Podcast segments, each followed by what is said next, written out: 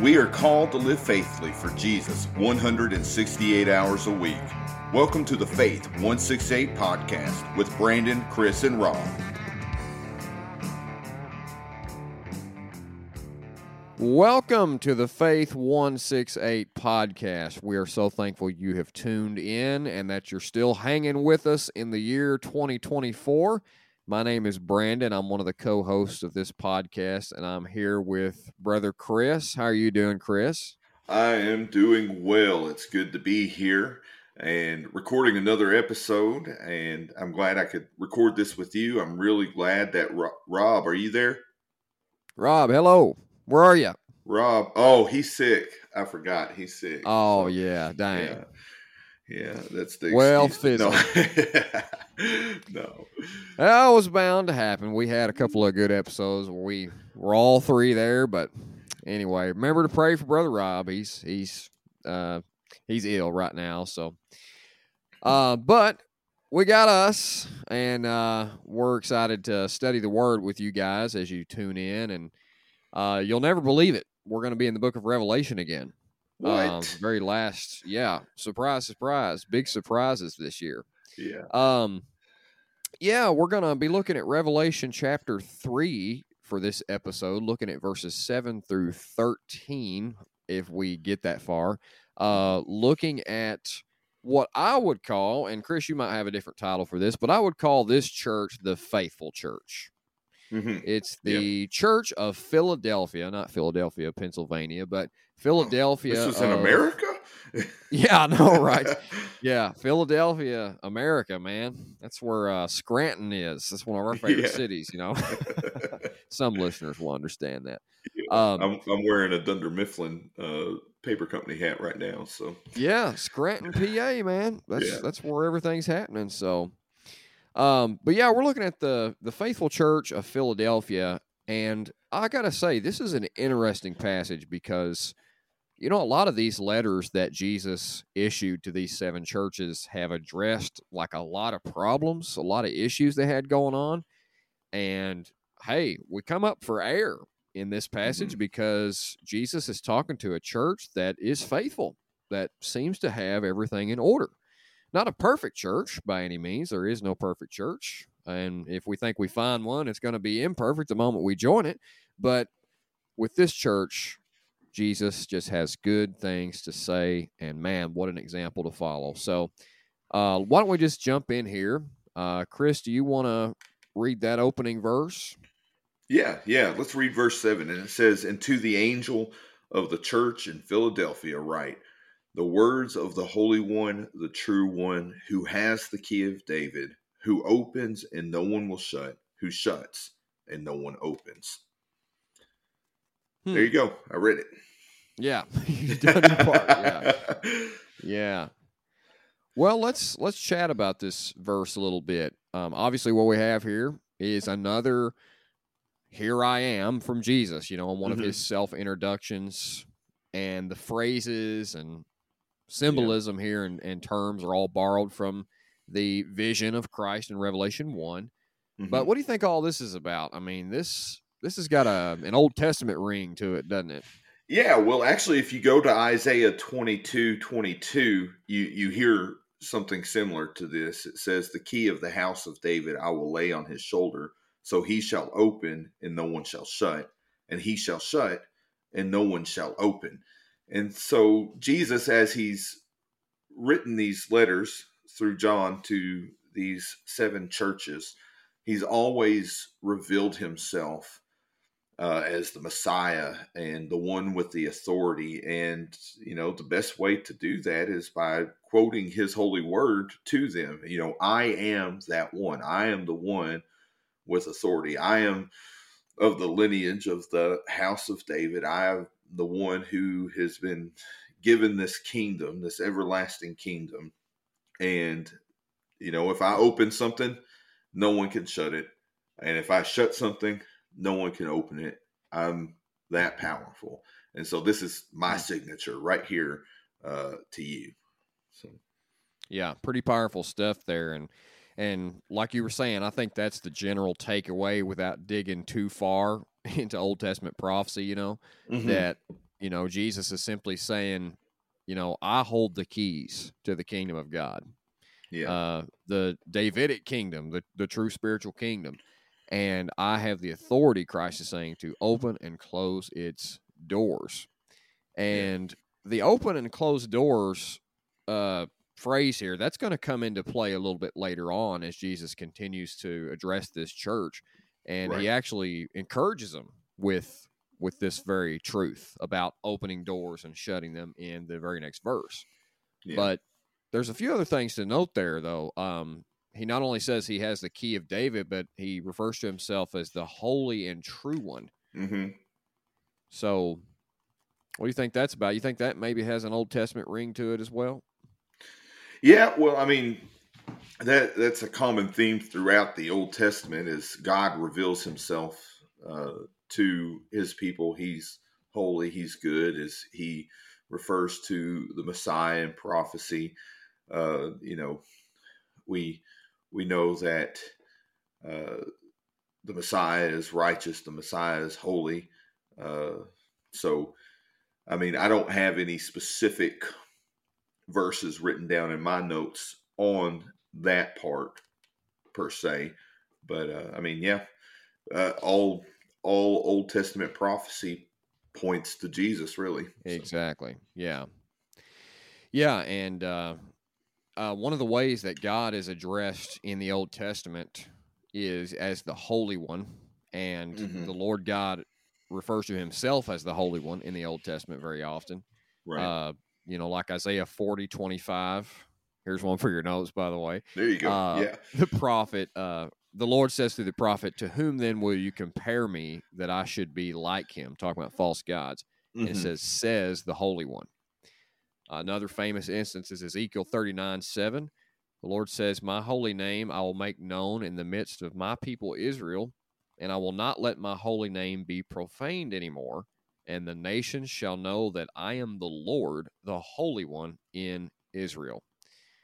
And so, taking that into consideration, this is quite a demonstration of the deity of Christ, the fact that he is God, because Christ is saying, you know what?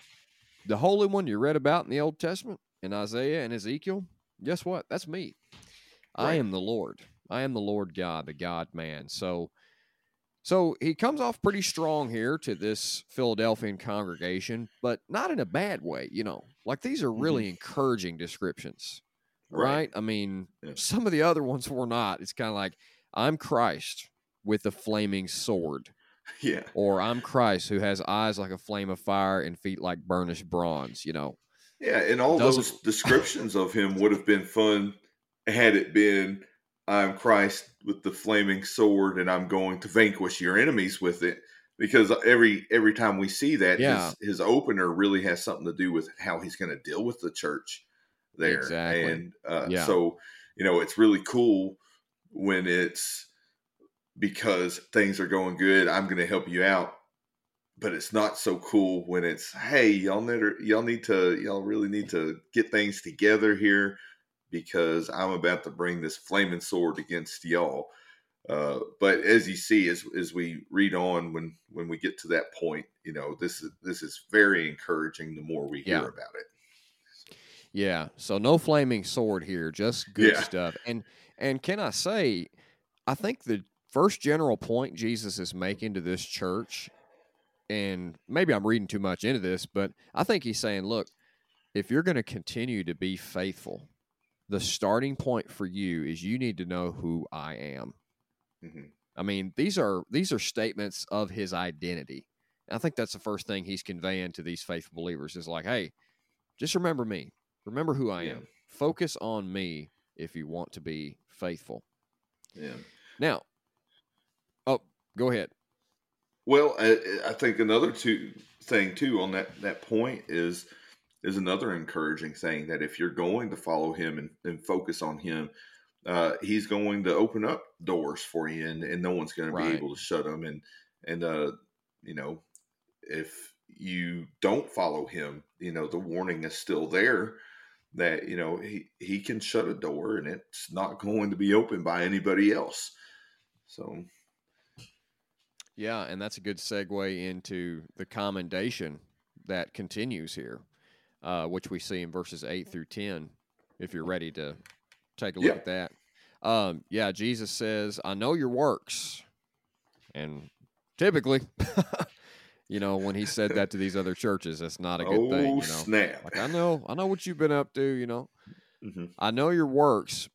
And listen to this. Jesus says, behold, I've set before you an open door which no one is able to shut. Seems like we've heard that before. Mm-hmm. I know that you have but little power, and yet you have kept my word and have not denied my name. Behold, I will make those of the synagogue of Satan who say that they are Jews and are not, but lie. Behold, I will make them come and bow down before your feet, and they will learn that I have loved you. Because you have kept my word about patient endurance, I will keep you from the hour of trial that is coming on the whole world to try those who dwell on the earth. So a lot to take in there, a lot to unpack, a lot of promises mainly.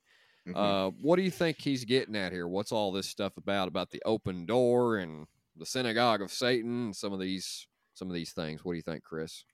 I think, again, to reiterate what I just said was, you know, that when Christ opens a door, no one's going to be able to shut it. And because they are following Jesus, where a lot of these churches are seeing doors shut, mm-hmm. He's saying to them, you're going to see a door that's open. I'm going to guide you. I'm going to take care of you.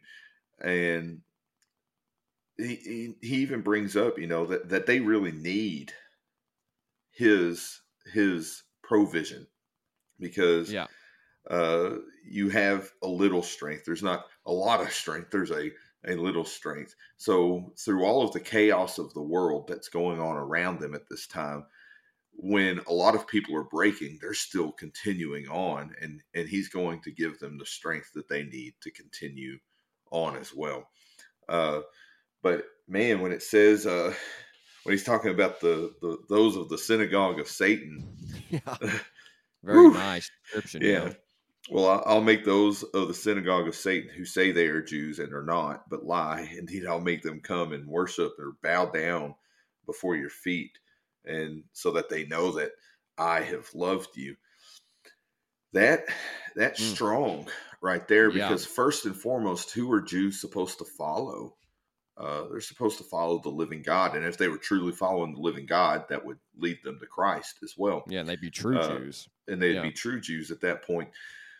But he's calling people that are worshiping the living God a synagogue of Satan, meaning there are going to be people, I think if we looked at this in today's time as well, that there are going to be people that proclaim to follow God, mm-hmm.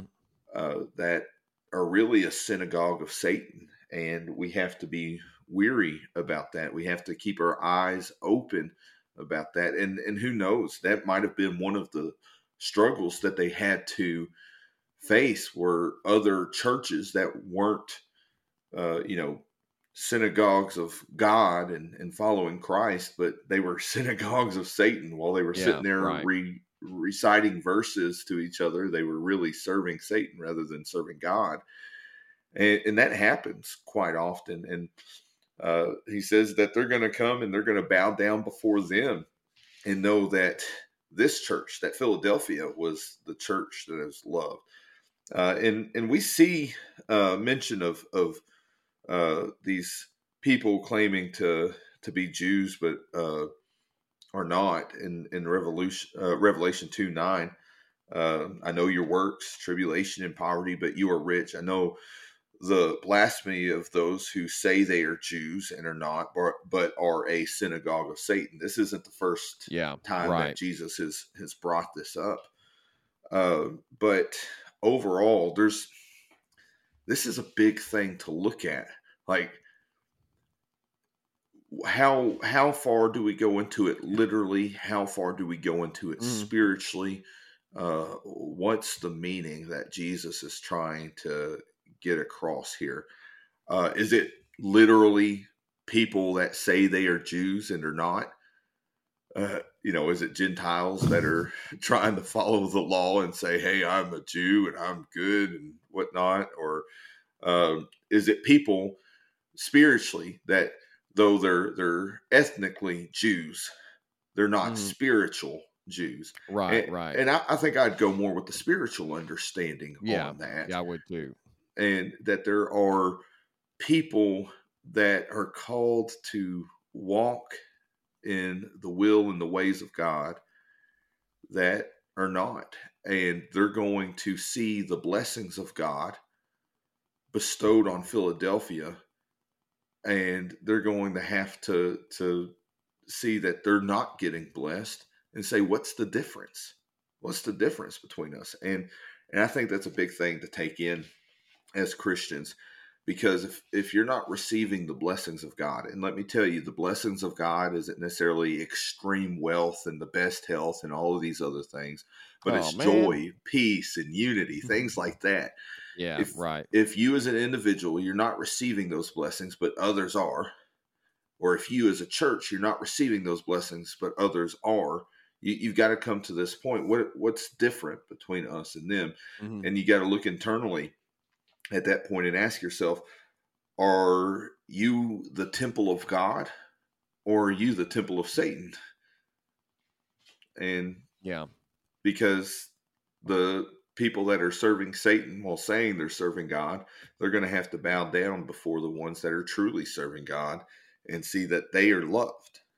So I don't know. Am I on to something there? I'm not sure. I think so. Because and that's something we have to reckon with on this being a true Jew or a true Israelite, because that really does seem like odd language, you know? Right. Because, I mean, we know from the book of Acts and just common language that we refer to ourselves as Christians or believers, but the New Testament refers to believers as true Israelites.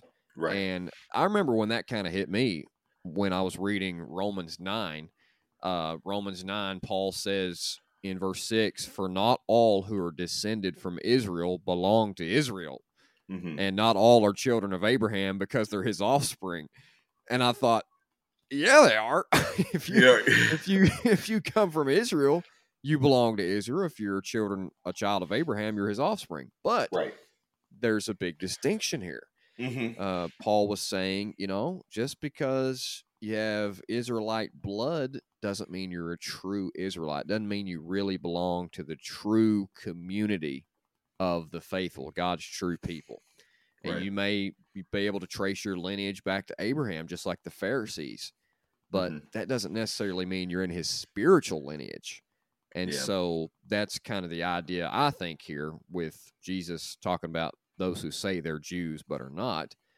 And something else to notice from the context is, you know, it kind of seems like these false professors were persecuting this church, perhaps, because if you look at his words of commendation here, he talks about them enduring patiently in verse 10 and not denying my name in verse 8.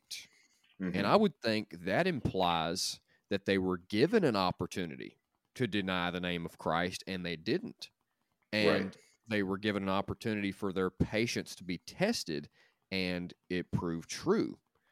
And so looking at those two things together, it's like, well, that opportunity was probably persecution, probably brutal persecution, kind of like you were talking about earlier where the synagogue of Satan was mentioned before. Yeah. So...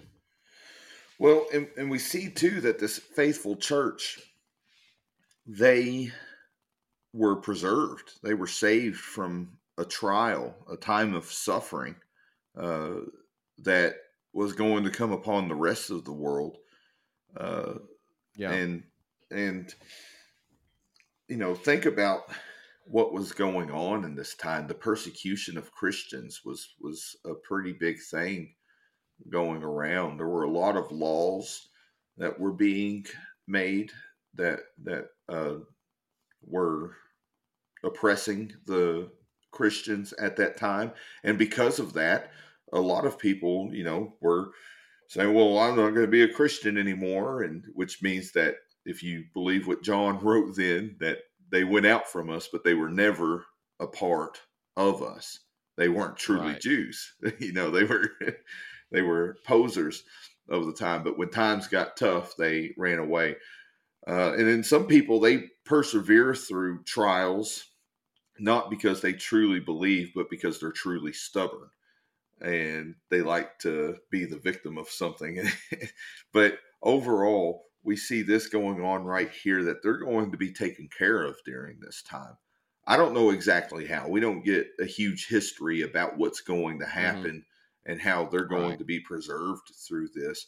But I do trust in God's word, because time and time again, when we see throughout history that God said, I'm going to preserve you, he did. He took care of them. He made sure that Israel was taken care of when he said, I'm going to help you out. He made sure other individuals were taken care of when he said, I'm going to help you out. And because of their faithfulness, out of all of the churches that we've read about so far, he says, I'm not going to come to you quickly and take away your lampstand. He says, mm-hmm. I'm going to preserve you.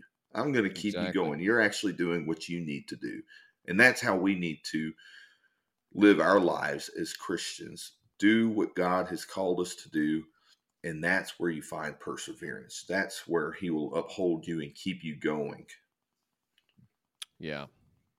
Yeah, absolutely. And, you know, I think there's one other thing to mention that we may have glossed over. And that's where Jesus says that they had little power, mm-hmm. but still they've kept his word and have not denied his name. So, you know, isn't it funny? I mean, it's like this to the Lord, this church is a big deal, right? They are right. faithful. They've been enduring patiently. And here he says, but at the same time, you don't have a lot of influence, or mm-hmm. maybe you don't have a big budget or a big membership, you know, mm-hmm. you just have little power, right. But hey, you know, we know that none of that really matters to the Lord. As long as you're faithful, he doesn't care about, you know, the size of your church or how much you give. I think truly the Lord values quality over quantity. Mm-hmm. You yeah. know, it's just, and I think that's a big lesson in Scripture. I mean, right. Israel was a small nation, and God mm-hmm. worked through them. Christ right. multiplied the fish and loaves with a sack mm-hmm. lunch, you know. He changed the world through 11 disciples mm-hmm. and, you know, saved thousands of people through one sermon that Peter preached at Pentecost. So, I mean, God is pretty big on doing a lot with a little, right? Right, yeah, and it's through our weakness that God's strength is revealed, and so he receives more glory in a smaller church with not a big, great reputation, maybe not necessarily near as financially set as some of the other churches, but we know that he says he's going to preserve them so they continue on, and a lot of the other churches don't continue on because of their transgressions. And then how did they keep going? How did they stay standing when everyone else falls? Well, it's because of the grace and the mercy of God. Yeah. And their faithfulness.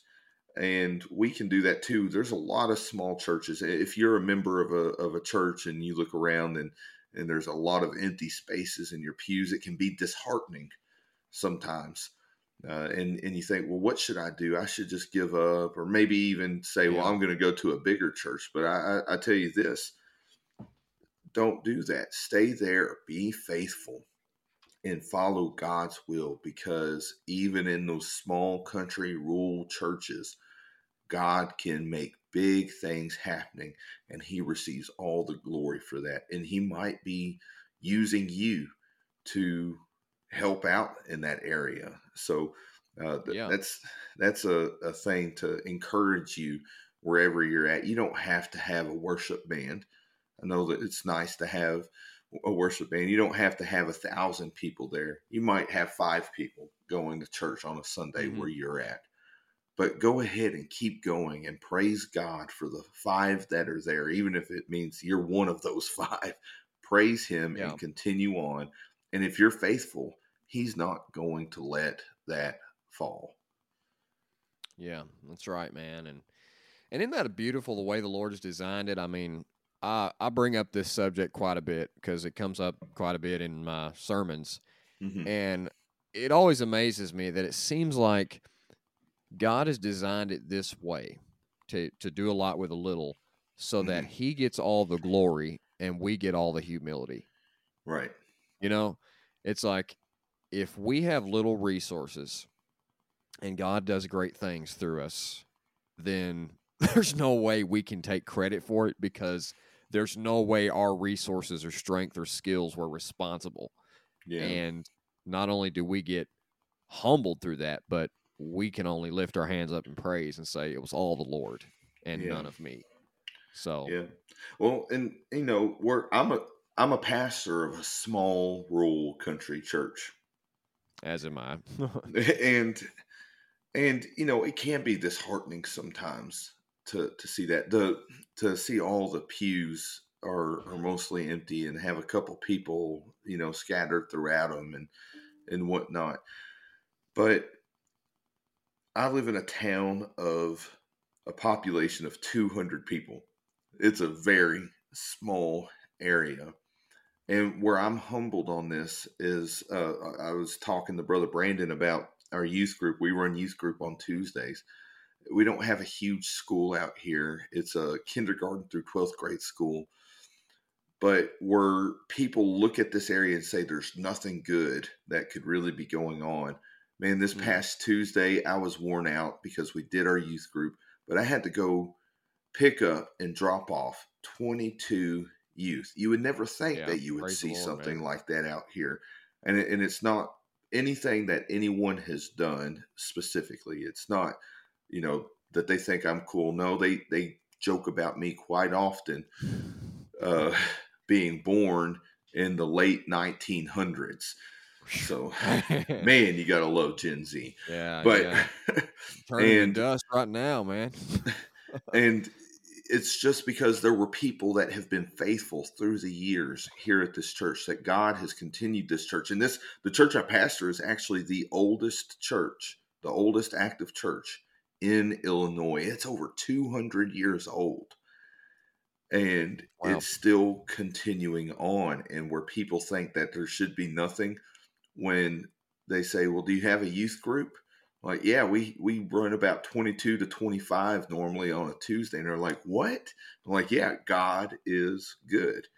Yeah. And so it gets disheartening sometimes, but then you're humbled, you know, by some of those experiences as he lifts you up. Because I look at those kids, and let me tell you, as they're faithful and they attend, I can tell you in the next 10 years, you know, that's going to be huge growth in the church community. They're going to be leading in this church and other churches around the area as they grow up. And I can see how God is blessing this small town and how he's going to bless the churches that are faithful here. Yeah, absolutely. Yeah, what a testimony. And there's so many testimonies like that found throughout the Word of God. Yeah, it's a beautiful thing. Do we maybe want to cover the rest of this real quick, or? Yeah, I say let's go ahead and do it. All right, cool, sweet. You want to read the last couple of verses then? Yeah. Jesus says, "I am coming soon. Hold fast what you have, so that no one may seize your crown.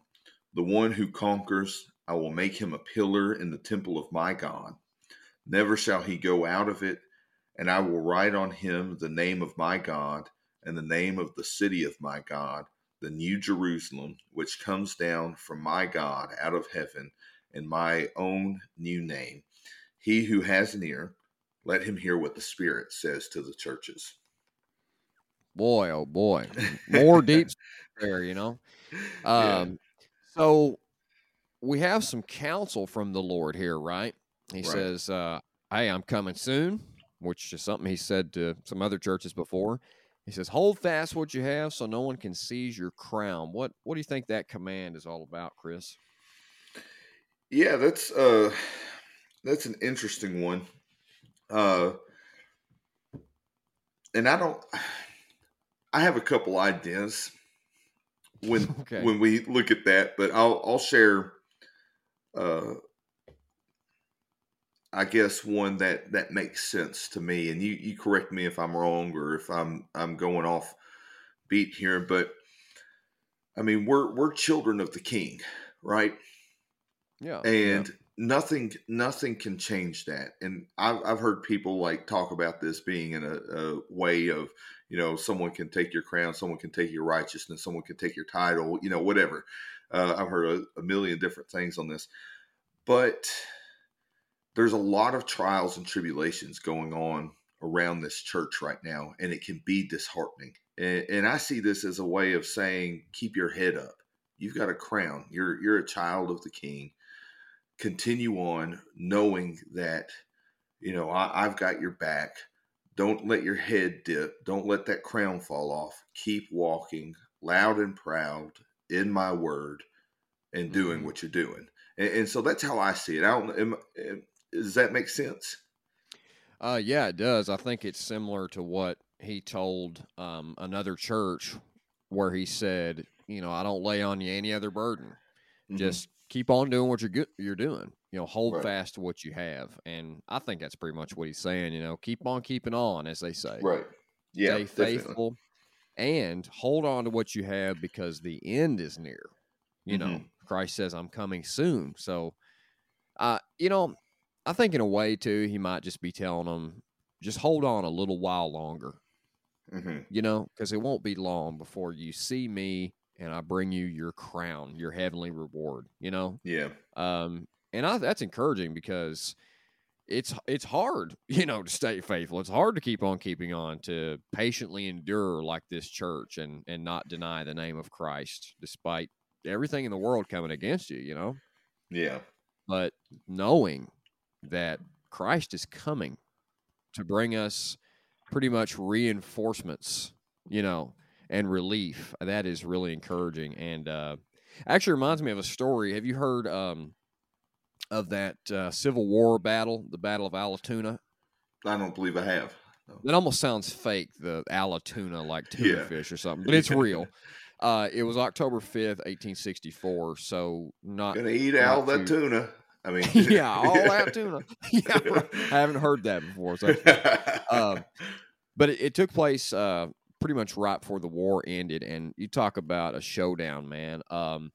Basically, there was a Union general there, General Corse. Civil War people will know who that is. And he was just defending this fort in Allatoona, Georgia, as much as he possibly could.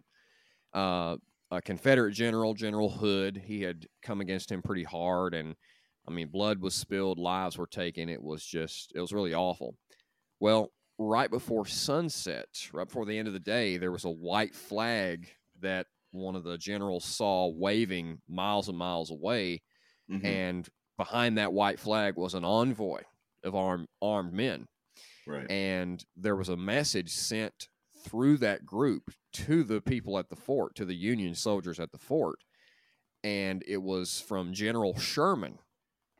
General Sherman, a guy you didn't want to mess with. Mm-hmm. And the message to the Union defenders was, hold the fort, for I am coming.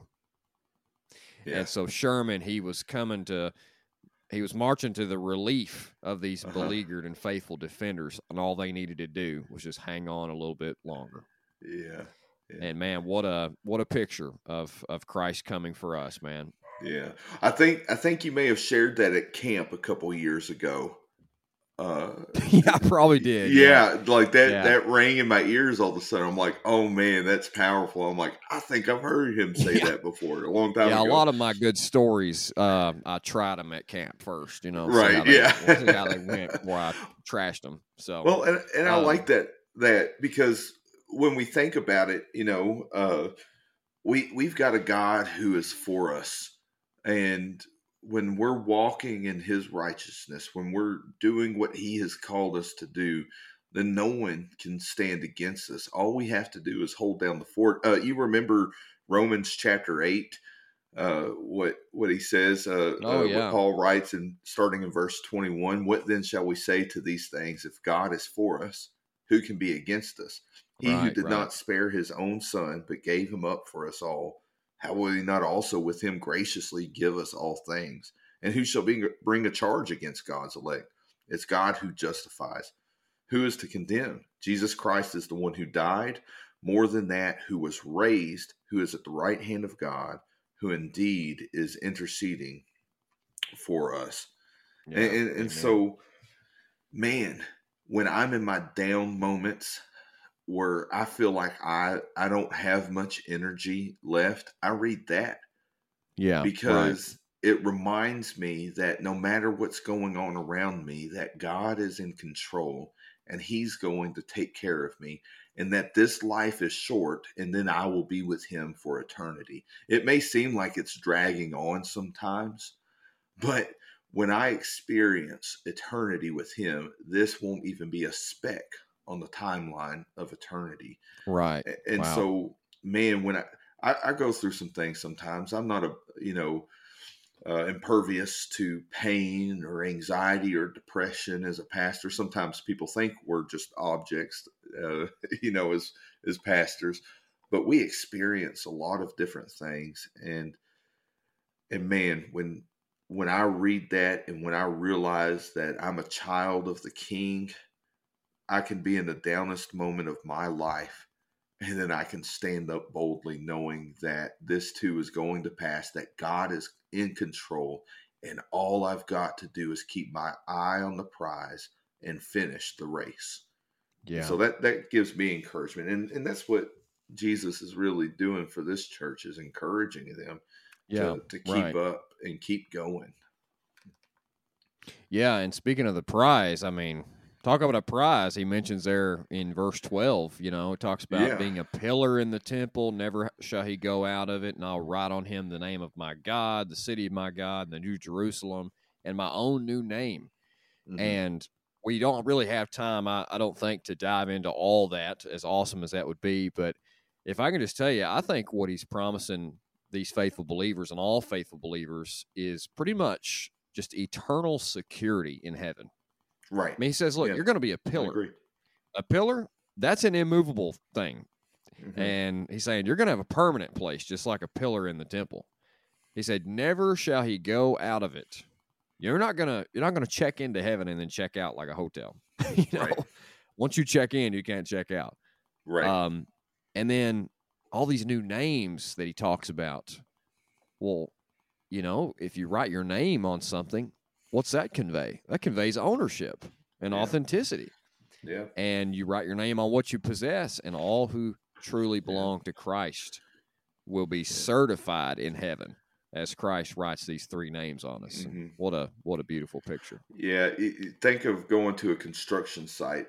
I've worked on many construction sites in my time, and if there was a lunchbox with no name on it, man, it was in danger of getting taken.